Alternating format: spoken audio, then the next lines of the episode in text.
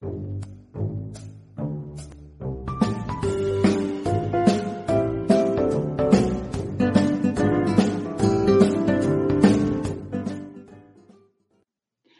everybody, welcome to a pop up of True Crime Paranormal. I'm your host, Kristi Brower, and I'm excited to be here with you. This is a live stream, so if you are joining me live either on YouTube or Facebook, please feel free to jump in and join the conversation. If you are listening after the fact, welcome. I'm happy to have you here as well. So, tonight's topic Charles Vallow's autopsy report. Hey, JR, welcome, welcome. You know, the report doesn't really give us a lot more than we already knew, but I I have questions, guys. So I'm going to start with just a quick reminder of who Charles Vallow is and how he died. So Charles Vallow was married to Lori Vallow Daybell, and who is, you know, of course, now married to Chad Daybell. So on July 11th, 2019, Charles Vallow was shot and killed by his brother in law, Alex Cox, Lori Cox, Daybell, Vallow, Daybell. I'm not going to get all the names right. Uh, husband. So her, uh, Lori's brother shot and killed him. He reported um, to the police that Charles had come after him with a baseball bat and he was only defending himself, and that Charles was acting aggressive toward his sister and his niece. And, you know, there was this big long story, right? And the police just bought it hook, line, and sinker. Like they just, it didn't appear that they questioned this at all, in spite of the fact, and if you've been following this case for any amount of time, you've seen the body cam footage, how blase Lori was. She was not upset. She was not crying. She was laughing and joking, kind of flirting with the police. Like there was just no emotion to indicate that her husband, although they were estranged at the time, he was still her husband and her brother murdered him. I mean, don't you think most people would shed a tear or two? I guess most people with normal emotions? I don't know. So we know that prior to all of this happening, that Charles had reported to the police and to his divorce attorney that Lori said she was going to kill him. She told him that he was no longer Charles, that he had been possessed by someone named, oh no, I just forgot the name. I had it, Ned Schneider. Ned Schneider whatever the hell that means, right? And we know that Charles tried really hard to make this work with Lori. And up until right before he was shot and killed, he did not know that Lori was having an affair with Chad Daybell. So, the way that he found out is that Lori used his email to send Chad an email offering him a job to come to Arizona and stay to work on writing his biography. So Lori did that to give Chad an excuse for his own wife, Tammy, also deceased at this point, um, so that he could come and visit without it seeming like he was doing something inappropriate. When Charles found that email, he contacted Lori's brother and talked about the very crazy religious beliefs she seemed to be exhibiting and uh, about this, you know, affair he was suspecting, and they were planning an intervention with Lori. They were going to intervene. They were going to talk to her about how this crazy stuff was happening and, you know, to try to make something happen here to improve the situation. We know that now. We didn't know that in the past, but that's something that has come out fairly recently. And Lori, getting the getting the scoop from her mother and her sister who were not on board with the intervention apparently or just didn't really understand how severe all of this was they were feeding her information about her brother and charles's plans and you know conveniently the day that charles uh, supposedly came to the house acting aggressively and the day that alex shot and killed Charles is the same day that intervention was supposed to occur. The real reason that Charles came to the house was to pick up JJ to take him to school, Noam's their son, who is now also deceased. Uh, present was Charles' stepdaughter, Lori's daughter, Tylee. Tylee is also deceased.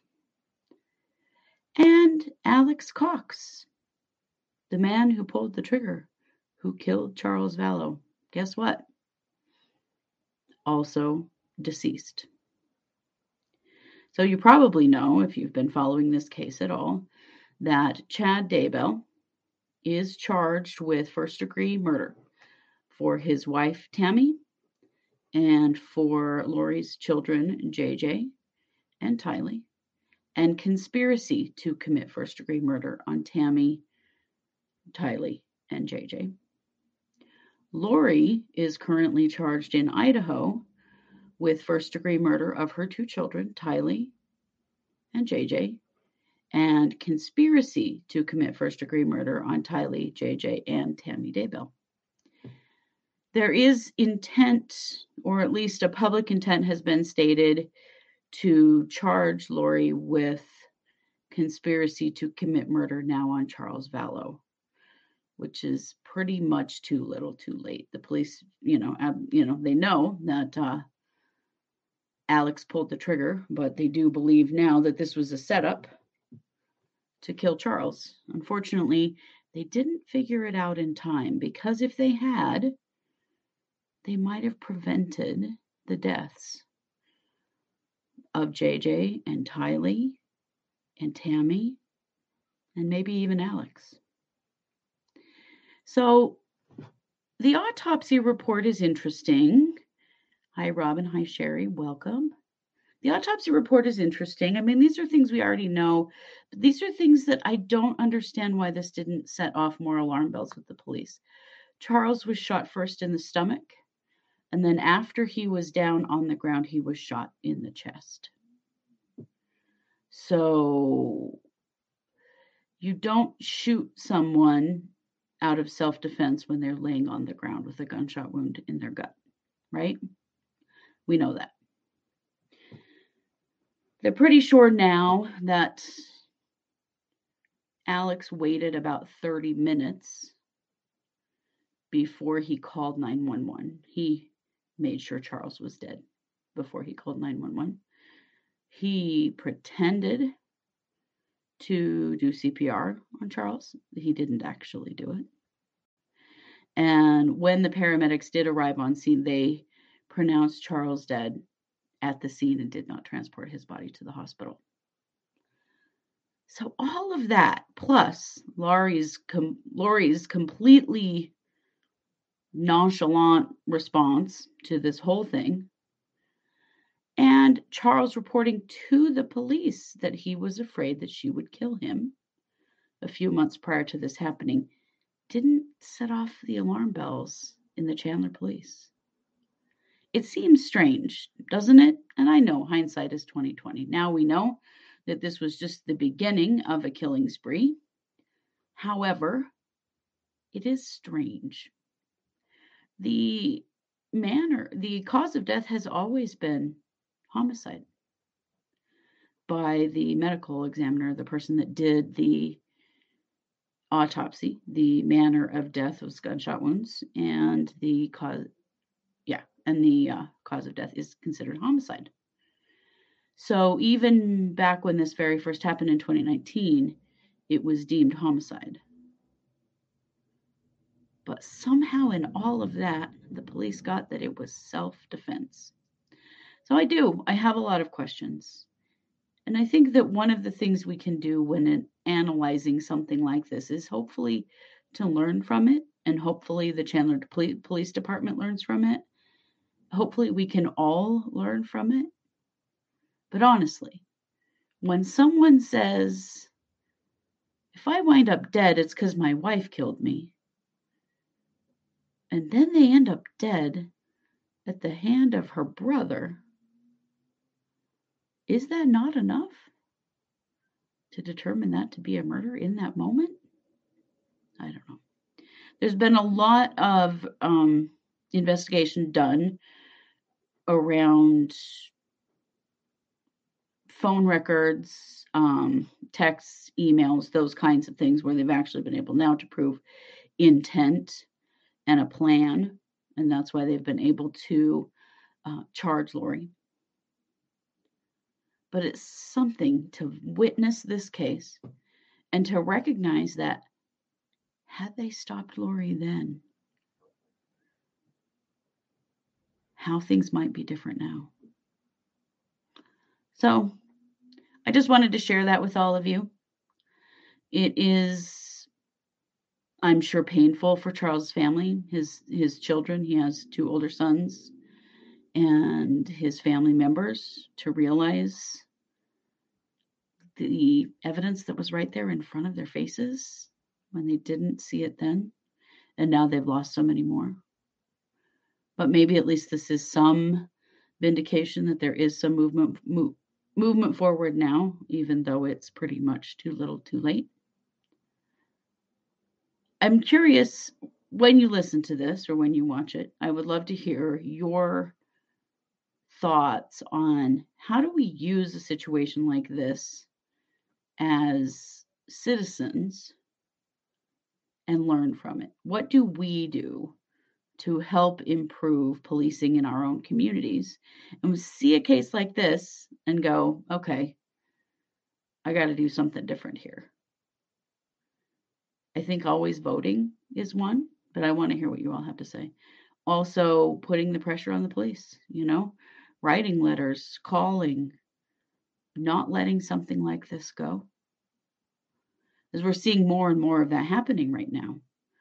Uh, family members getting heavily involved in in missing persons cases and and murders and um you know those kinds of things and and it's because people are caring people are listening and watching and there's so much of that we can learn from in the Daybell Vallow case and this is another one of those times Paula says, Do you think if Lori's mom and sister knew what was going to happen, would they have warned Charles? I think they would have. I don't they they knew that there was going to be an intervention.